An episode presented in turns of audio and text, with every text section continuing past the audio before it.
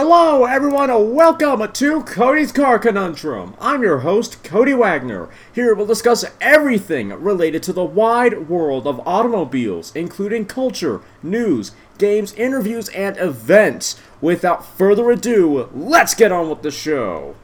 Hey, hey, everyone, welcome to the podcast. I do hope you had a Merry Christmas and quickly a Happy New Year because we're just a day behind, actually. Jeez. I can't wait for some sparkling cider though. That's gonna be fun. But anyway, though, I have a car to talk to y'all about. And this one, I was quite surprised here. I didn't know they were still making new versions of this car, but I'm quite excited by this one. Let's talk about the Donkervoort D8 GTO JD70R. It's a track-only marvel that loves cornering. Bit of a long name, but whatever. This is the Donkervoort D8 GTO JD70R. It is based on the standard GTO JD70 that was unveiled just a few short months ago and is restricted to track use. Like the road legal model, the D8 GTO JD70R features an Audi sourced modified 2.5 liter turbocharged 5 cylinder engine churning out 415 horsepower and 383 pound feet of torque, or 520 newton meters. Instead of the street version's 5 speed sequential transmission, the R has a 6 speeder powering the rear. I thought it would have a. I have to level with you guys. I thought the Donkervoorts had, a, or the D8s at least, had V8s. At least V8s, not a 5 cylinder. I mean, it looks like it would have a V8, but no. I mean, it's still cool. It must sound epic, but that's just not what I was expecting. Carbon fiber has been used extensively in the car's construction, helping helping to keep weight down to just 1,595 pounds or 725 kilograms. Did I say that right? 1,598 pounds or 725 kilograms. The Dutch automaker claims it can hit 0 to 60 in just 2.7 seconds and 124 miles per hour in 7.7 seconds, eventually going on to a top speed of 174 miles per hour. A number of alterations have been made to the chassis and suspension of the track only GTO JD70R. For example, there are four way adjustable dampers, stiffer springs, and stiffer bushings. Cornering is where the car really shines, so much so that it can, according to the company, pull 2.5 Gs of lateral acceleration.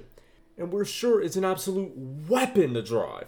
If you want to decimate people at the track, just pull 2.5 Gs in this thing, and you should be well on your way to decimating a few people. Given how track focused the car is, Donkervoort has made a number of safety improvements. For example, there is a 60% increase in the use of the company's Ex-Core carbon fiber to improve side protection. The JD70R is also offered with an FIA homologated bladder style fuel tank, 6 point harness, a roll cage, and an upgraded fire extinguisher system. It remains to be seen how many units are destined for the production line, but prices start at 234,000 including VAT, making it more expensive than the road-going GTO JD70 that will be capped at 70 examples and starts at just 185,000. And if you're wondering, JD stands for Joop Donkervoort. I hope I got that right. It might be Joop actually, but either either way, it stands for the guy behind the company, and the 70 actually stands for his age.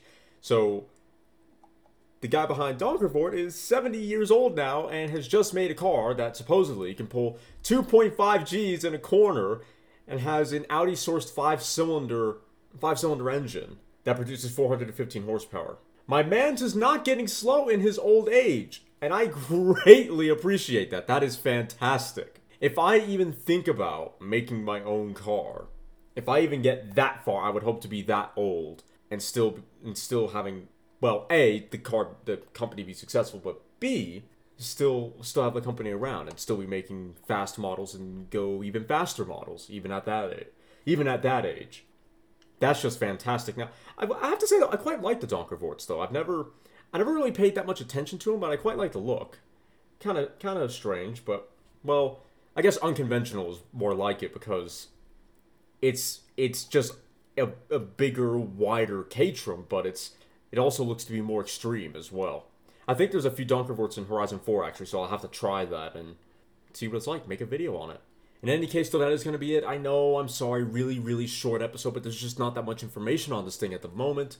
There will be longer episodes, obviously, on Saturday because Weekly News Roundup, and we'll be doing another Sunday special. I am going to be going back to the F1 Drive to Survive Season 2 because I need to finish that Netflix series but anyway, if you enjoyed and I hope you did, then please like the episode, share the episode, and follow the podcast. If you're watching on YouTube, then please like, comment, share, and subscribe, hitting the little notification bell and then all notifications. That way you will be notified every time I upload.